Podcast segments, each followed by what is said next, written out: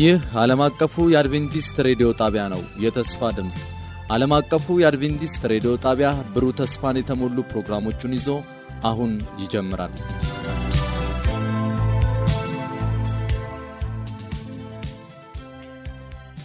በጌታ የተወደዳችሁና የተከበራችሁ የዘወትር አድማጮቻችን እንደምን ይህ ፕሮግራም ከዓለም አቀፍ አድቬንቲስት ሬዲዮ ዘወትር ማለዳ ወደ እናንተ የሚደርስ ነው። ዛሬ በሚኖረን ቆይታ ሳምንታዊውን የመንፈስ ሰይፍ የተሰኘው ፕሮግራም ይዘንላችሁ ቀርበናል። ስለ አብሮነታችሁ ጌታ ይባርካችሁ እያል በቀጥታ ወደ መልእክቱ እንተላለፋለን። በስልክ መስመራችን 0115511199 የውስጥ መስመር 242 ወይም 243 በመደውል በመልእክት ሳጥን ቁጥራችን ደግሞ ዓለም አቀፍ አድቬንቲስት ሬዲዮ የፖስታ ሳጥን ቁጥር 145 አዲስ አበባ ብላችሁ በመጻፍ ወይም ደግሞ አጭር የጽሑፍ መልእክት በመላክ አስተያየቶቻችሁንና ጥያቄዎቻችሁን ብታደርሱን ልናስተናግዳችሁ በደስታ እንጠብቃችኋለን። ደውሉልን፣ ጻፉልን። ወደ ፕሮግራሙ እንተላለፍ። ጌታ ይባርካችሁ።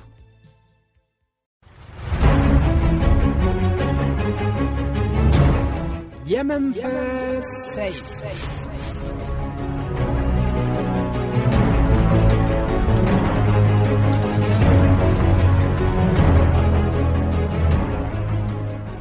የእግዚአብሔር ቃል ሕያው ነው፣ የሚሠራ ሁለት አፍ ካለው ሰይፍ ሁሉ ይልቅ የተሳለ ነው፣ ነፍስንና መንፈስን ጅማትንና ቅልጥምን እስኪለይ ድረስ ይወጋል፣ የልብንም ስሜትና ሐሳብ ይመረምራል።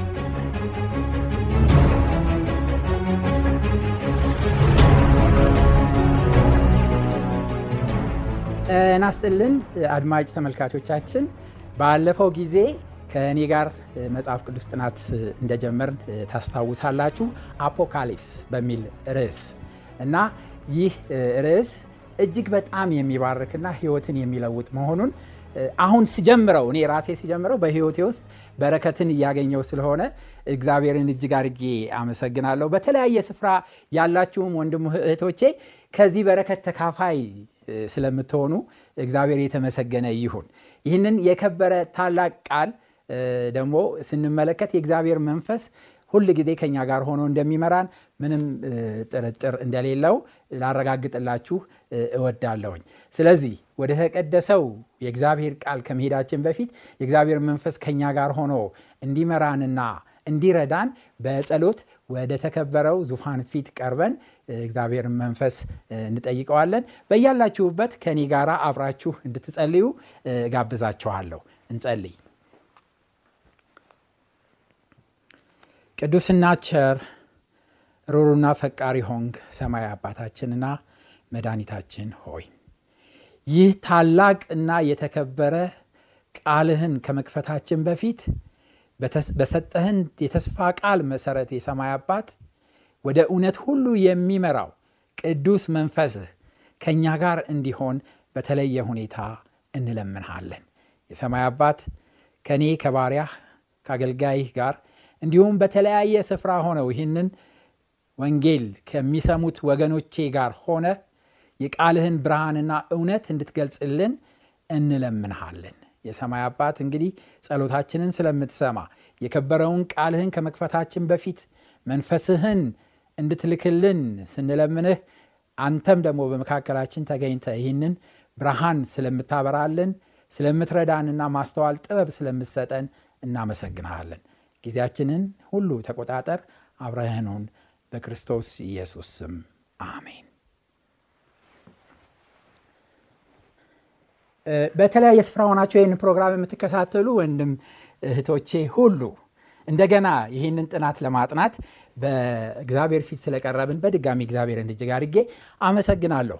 አፖካሊፕስ ማለት ባለፈው ጊዜ ስንነጋገር እንደጠቀስ ነው ለኢየሱስ ክርስቶስ የተገለጠው ለእርሱም የተሰጠ ቃል እንደሆነ ራይ እንደሆነ ባለፈው ጊዜ ተመልክተናል እና ለኢየሱስ ክርስቶስ የተሰጠ እና የተገለጠ እንደሆነ ቃሉ መጽሐፉ ይህንን እንደሚል ተመልክተናል።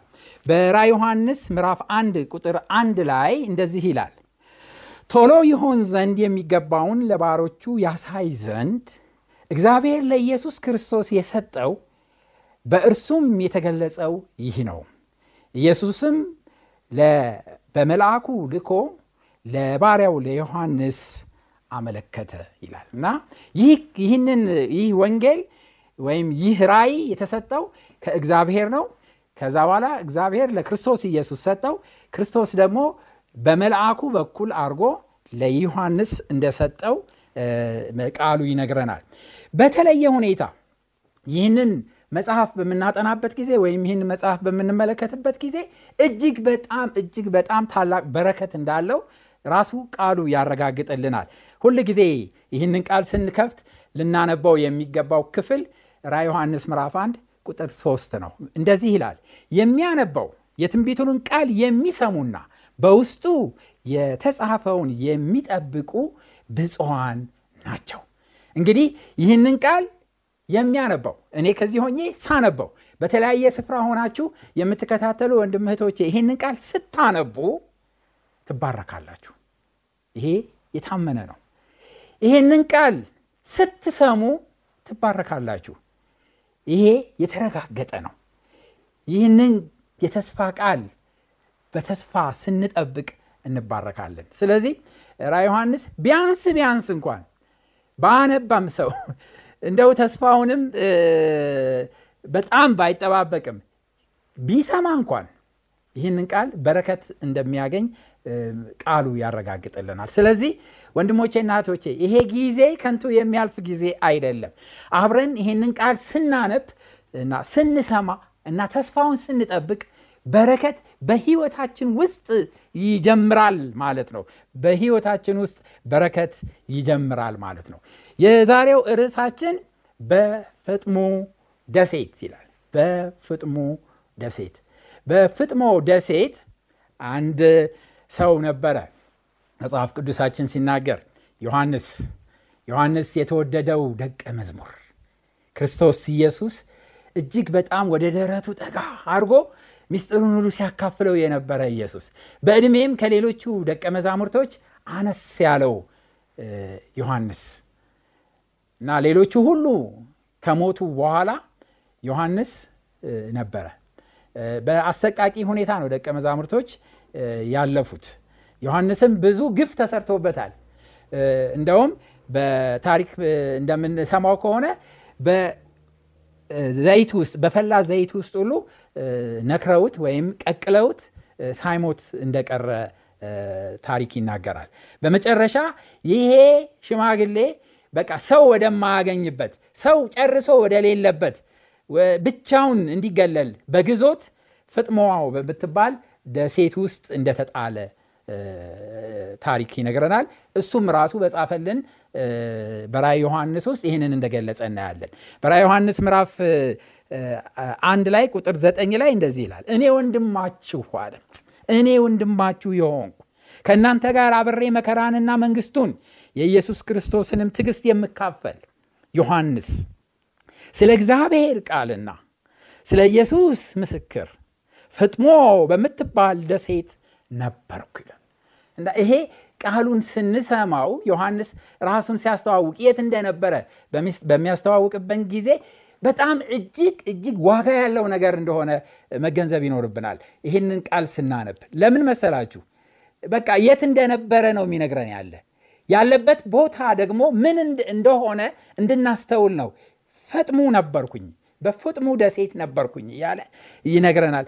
የፍጥሙ ደሴት የሄደበት ምክንያት ወደዛች ወደ ፍጥሙ ደሴት የሄደበት ምክንያት ስለ እግዚአብሔር ቃልና ስለ ኢየሱስ ክርስቶስ ምስክር ነው ይላል።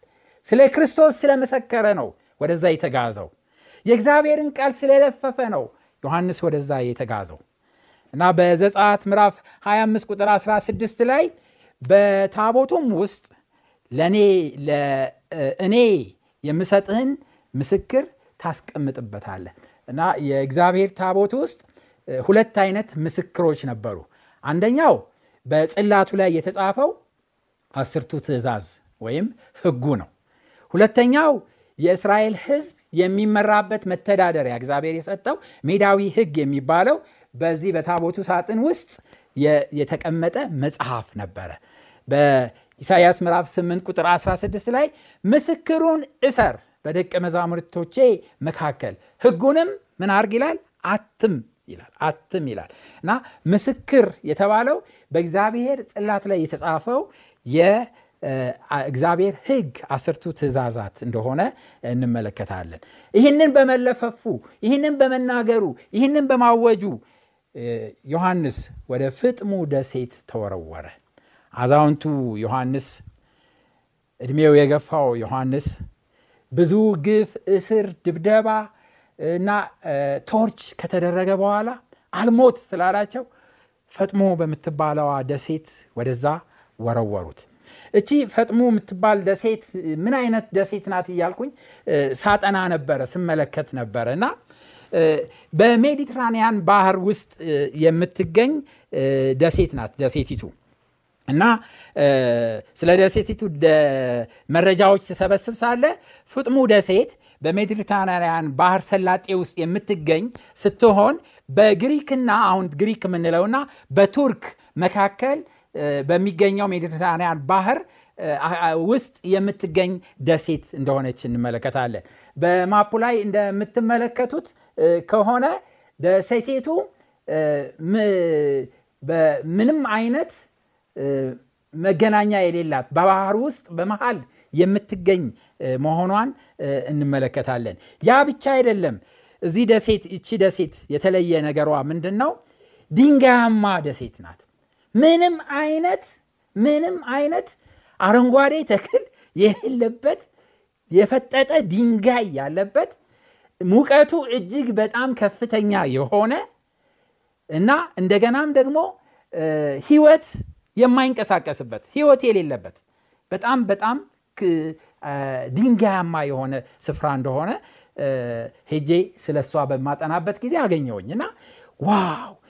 የሮም ወታደሮች በግዞት የያዟቸውን ወታደሮች ምርኮኞቻቸውንና ያስቸገሯቸውን ሰዎች በእስር ወደዚህ ደሴት ነበረ የሚልኳቸው። እና በጣም አስቸጋሪ ለኑሮ በጣም አስቸጋሪ የሆነ ስፍራ ነው። ምንም አይነት አረንጓዴ ተክል የለም። ምንም አይነት ፍጥረት የለበትም። ሙቀቱ ከፍተኛ ኃይለኛ ሙቀት እንደሆነ ሄዳችሁ በምታጠኑበት ጊዜ ታያላችሁ። እና እዚህ ነው የተጣለው።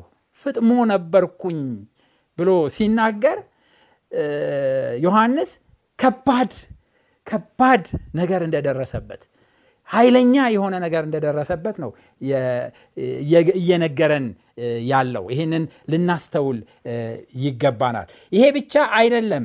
ፍጥሙን ደሴት በምንመለከትበት ጊዜ ደሴቲቱ ድንጋያማ ናት ድንጋያማ ናት እና መርከበኞችም ሆኑ ሌሎች አሳጥማጆች የማይመርጧት ደሴት ናት። እና ማንም ሰው አይመጣም። ጭር ያለ ሰው የሌለበትና እጅግ በጣም እጅግ በጣም ብቸኝነት እንዲሰማችሁ ሆኖ የምትጣሉበት ለህይወት በጣም አስቸጋሪ። ምክንያቱም በዙሪያ ያለው ባህር ራሱ ውሃው በጨዋማ ስለሆነ ለመጠጣት እንኳን የማይሆንና ለመታጠብም እጅ የሚቆራርጥ ሰውነትን ለሰውነት የማይስማማ እጅግ በጣም ከባድ ስፍራ ነበረ ዮሐንስ የተጣለው። ለማን? ለምን? ምክንያቱ ስለ እግዚአብሔር ቃልና ስለ ኢየሱስ ክርስቶስ ምስክር ሲል ይሄ እጣ ደረሰው። በዮሐንስ ወንጌል ምዕራፍ 12 ቁጥር 10 ላይ ግን ተስፋ የሚያስቆርጠው ስፍራ ላይ የወደቀው ዮሐንስ ነገር ግን ለሱ ትልቅ ተስፋ ሆነለት ተስፋ አስቆራጩና እጅግ በጣም ከባድ የሆነው ህይወት ለአገልጋዩ የሰማይ በር ወይም የሰማይ ደጅ የሚከፈትበት ስፍራ ሆኖ እንደተለወጠለት ለበጎ እንደሆነለት እንመለከታለን። ከዛ ሆኖ ይህንን ግሩም የሆነ ታላቅ ተስፋ የሚሰጥ ለእኔና ለእናንተ ዛሬ በረከት የሚሆነውን ቃሉን አስተላለፈልን። በራ ዮሐንስ ምዕራፍ 12 ቁጥር 10 ላይ እንደዚህ ይላል ታላቅም ድምፅ በሰማይ ሰማሁ እንዲህ ሲል እነሆ የአምላካችን ማዳንን ኃይል መንግስትም የክርስቶስም ስልጣን ሆነ። ቀንና ሌሊትም በአምላካችን ፊት የሚከሳቸው የወንድሞቻችን ከሳሽ ተጥሏልና ለእግዚአብሔር የተመሰገነ ይሁን። ይህንን ነው ያረጋገጠው። እዛ ሆኖ መከራ ወይም ደግሞ ይሄ የአእምሮ ወቀሳ ወይም ደግሞ ይሄ ደግሞ ጭንቀትና ክስ የሴጣን ክስ ለአንዴና ለመጨረሻ ጊዜ እንደተወገደ ያረጋገጠው በፍጥሞ ደሴት ሆኖ ነው። ተስፋ በሌለበት ቦታ ሆኖ ተስፋ ለእኛ ፈነጠቀልን። ተስፋ በሌለበት ቦታ ሆኖ ህይወቱን የሚያለመልም የተስፋ ቃል ደረሰው። ይሄ በዮሐንስ ብቻ የሆነ አይደለም። እንደምናውቀው በመጽሐፍ ቅዱሳችን ውስጥ ሶስቱ ህብራውያን ወደ እሳት ውስጥ ተጣሉ። እነሱም የተጣሉበት ምክንያት ስለ እግዚአብሔር ቃልና ስለ እውነት በመመስከራቸው ምክንያት እንደሆነ እንመለከታለን እና እነዚህ ሶስቱ ህብራውያን በዳንኤል መጽሐፍ ላይ ምዕራፍ 3 ከቁጥር 16 ጀምሮ ሄደን በምንመለከትበት ጊዜ ሲድራቅ፣ ሚሳቅ፣ አብደናጎም ይባላሉ። ቁጥር 17 ላይ ሄዳችሁ ስታዩ ንጉሱ ናቡከደነጾር ትልቅ ምስል አቆመ እና በአውራጃው የሚገኙ ሁሉ ሹማምንቶች እንዲመጡ ተጠሩ። ከነዚህ ውስጥ ሲድራቅ፣ ሚሳቅ፣ አብደናጎን ሶስቱ ህብራውያንም እዛ ውስጥ ይካተቱ ነበር እና ወደ ስፍራው መጡ እና መለከት በሚነፋበት ጊዜና እምቢልታ በሚመታበት ጊዜ ላቆምኩት ለዚህ ምስል ወድቃችሁ ስገዱ፣ ለዚህ ምስል ወድቆ የማይሰግድ ካለ በእሳት ውስጥ ይጣላል የሚል አዋጅ ተነገረ። ነገር ግን መለከቱ ተነፋ፣ እምቢልታው ተመታ።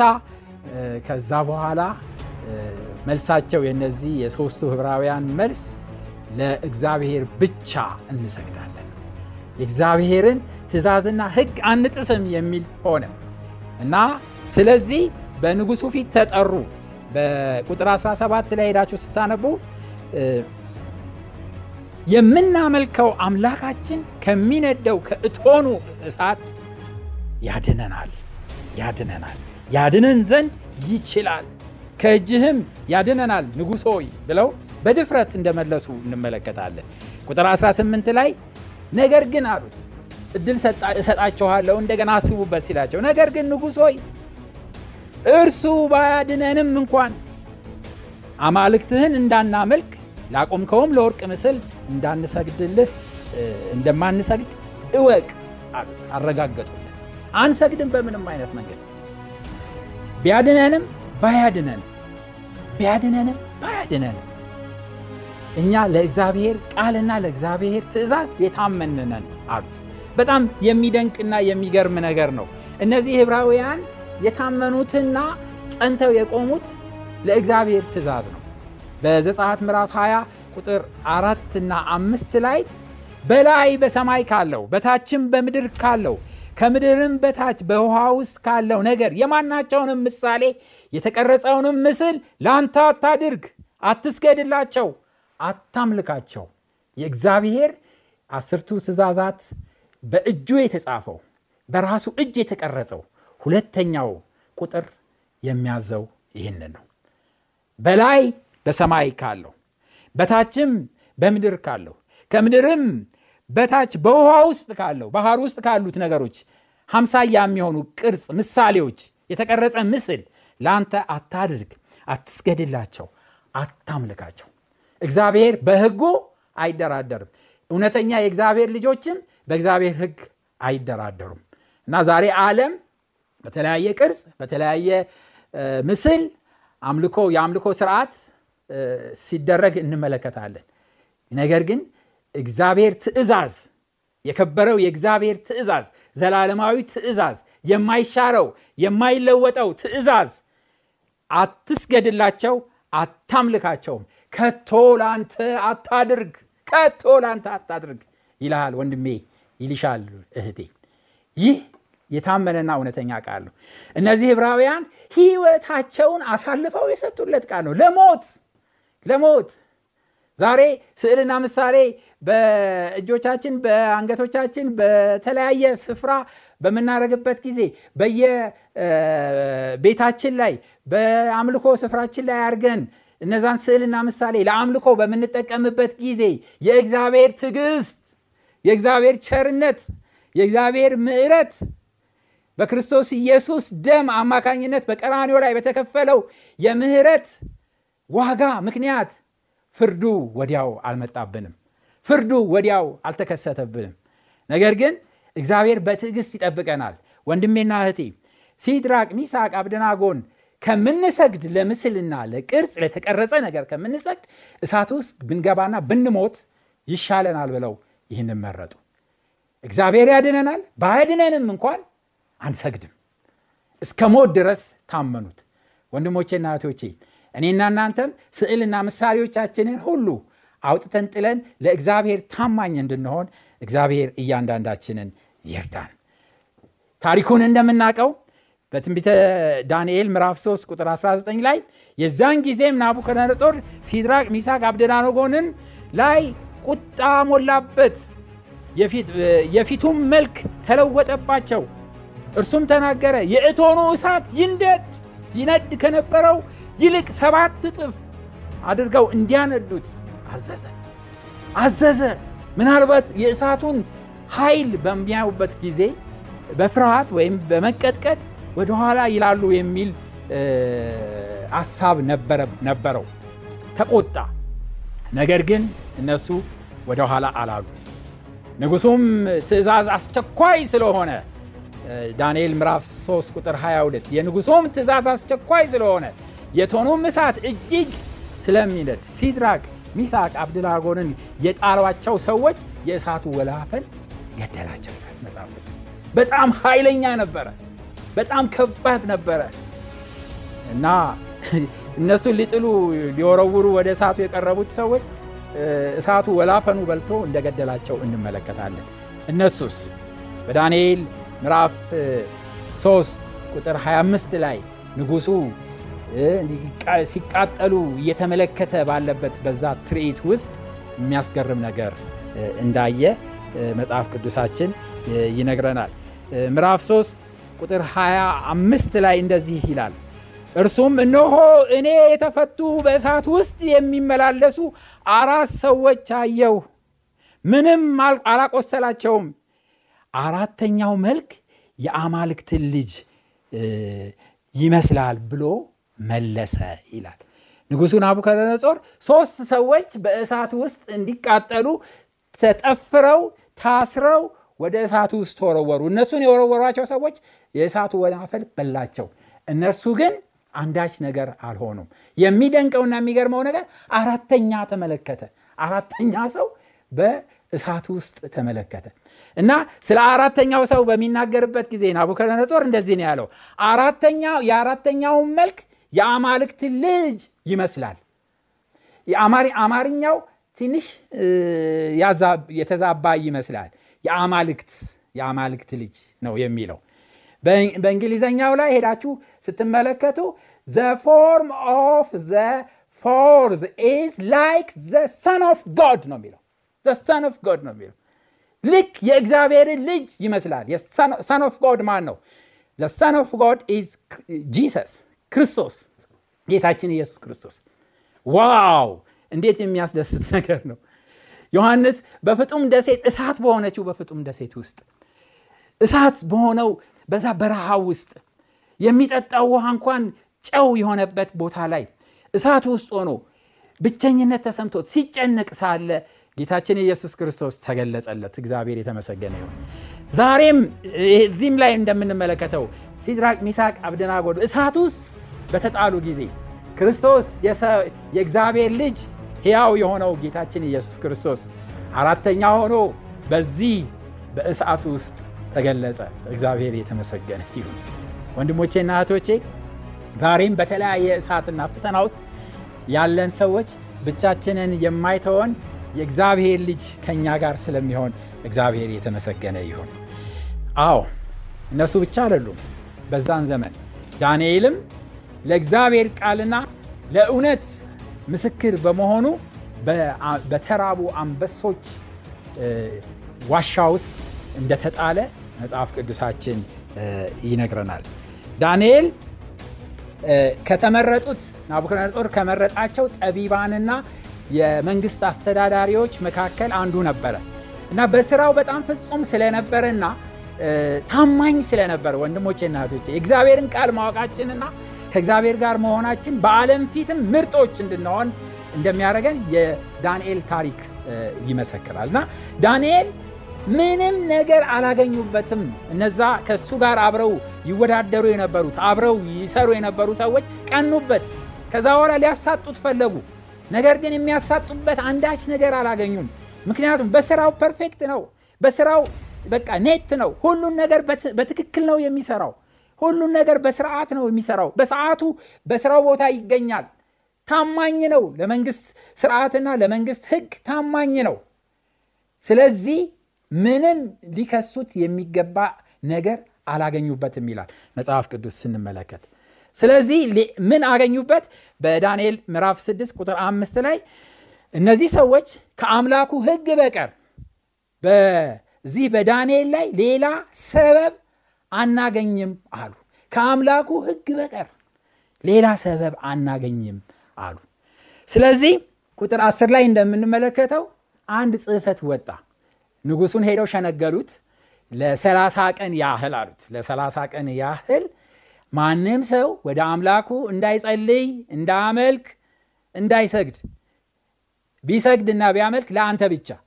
ስለዚህ እንደዛ ሆኖ የተገኘ ሰው በአንበሶች በተራቡ አንበሶች ጉድጓድ ውስጥ እንዲጣል ሕግ ይውጣ። ይህም ሕግ በሜዶንና ፋርስ ሕግ እንደሚደረገው የማይለወጥ በምንም አይነት የማይለወጥ ሕግ አድርገህ አጽድቀው አሉት። ንጉሱ ሳስተውል ይህንን ሕግ አጸደቀ። በመጨረሻ እነዚህ ሰዎች ዳንኤልን ሊይዙ በቤቱ ዙሪያ ያንዣበቡ ይመለከቱ ነበረ። ዳንኤልም የትእዛዙ ጽሕፈት እንደተጻፈ ባወቀ ጊዜ ቁጥር 10 ላይ ዳንኤል ምዕራፍ 6 ቁጥር 10 ላይ ዳንኤልም ጽሕፈቱ እንደተጻፈ ባወቀ ጊዜ ወደ ቤቱ ገባ። የእልፍኙንም መስኮቶች ወደ ኢየሩሳሌም አንጻር ተከፍተው ነበረ። ቀድሞም ያረግ እንደነበረው በየዕለቱ ሶስት ጊዜ በጉልበቱ ተንበርክኮ በአምላኩ ፊት ጸለየ፣ አመሰገነ። አዎ ምንም ድርድር የለም። በዳንኤል በኩል ቀድሞ ሲያደርገው ከነበረው ምንም አይነት ልዩነት አላመጣም። በምስራቅ በኩል መስኮቱን ክፍት ያደርግ ነበረ። ፊቱን ወደ ኢየሩሳሌም አቅጣጫ አድርጎ ወደ እግዚአብሔር ይጸልይ ነበር። በቀን ስንት ጊዜ? ሶስት ጊዜ በእግዚአብሔር ፊት ይቀርብ ነበር። ይህንኑ ያደርግ ነበረ። ስራውን አልበደለም። በተሰጠው ነገር ሁሉ ታማኝ ነው። በእግዚአብሔርም ሕግና በእግዚአብሔር ስርዓት ዳንኤል ታማኝ ነበር። በመሆኑም ምንም ሳይለወጥ እግዚአብሔርን ማምለኩን ቀጠለ። ስለዚህ ይህንን በማረጋገጫ ይዘው በንጉሱ ፊት እንዳቀረቡበት እንመለከታለን። ዳንኤል ለንጉሱ ሊሰግድ ንጉሱን ሊያመልክ በምንም አይነት በዚህ በኩል ድርድር ሊያደርግ አልፈቀደም። እና በዛ ዘመን በዚህ በሜዶን ፋርስ ዘመን በባቢሎን ዘመን እስከ ሮም ድረስ ሮም ቄሳሮች ሁሉ እንደ አምላክ ይመለኩ ነበረ። እና ጌታ እኛንን ሊሰገድልን ልንመለክ ይገባል ብለው ሰው ሆነው እንደ አምላክ ይመለኩ ነበር እና ግን ዳንኤል የመጀመሪያውን ለመጀመሪያው ትእዛዝ ታማኝ ሆነ። እግዚአብሔር በጣቱ የጻፈው በዘጸአት ምዕራፍ 20 ቁጥር 3 ላይ ያለው የእግዚአብሔር ሕግ ከእኔ በቀር ለሌሎች አማልክት ሌሎች አማልክት አይሁኑ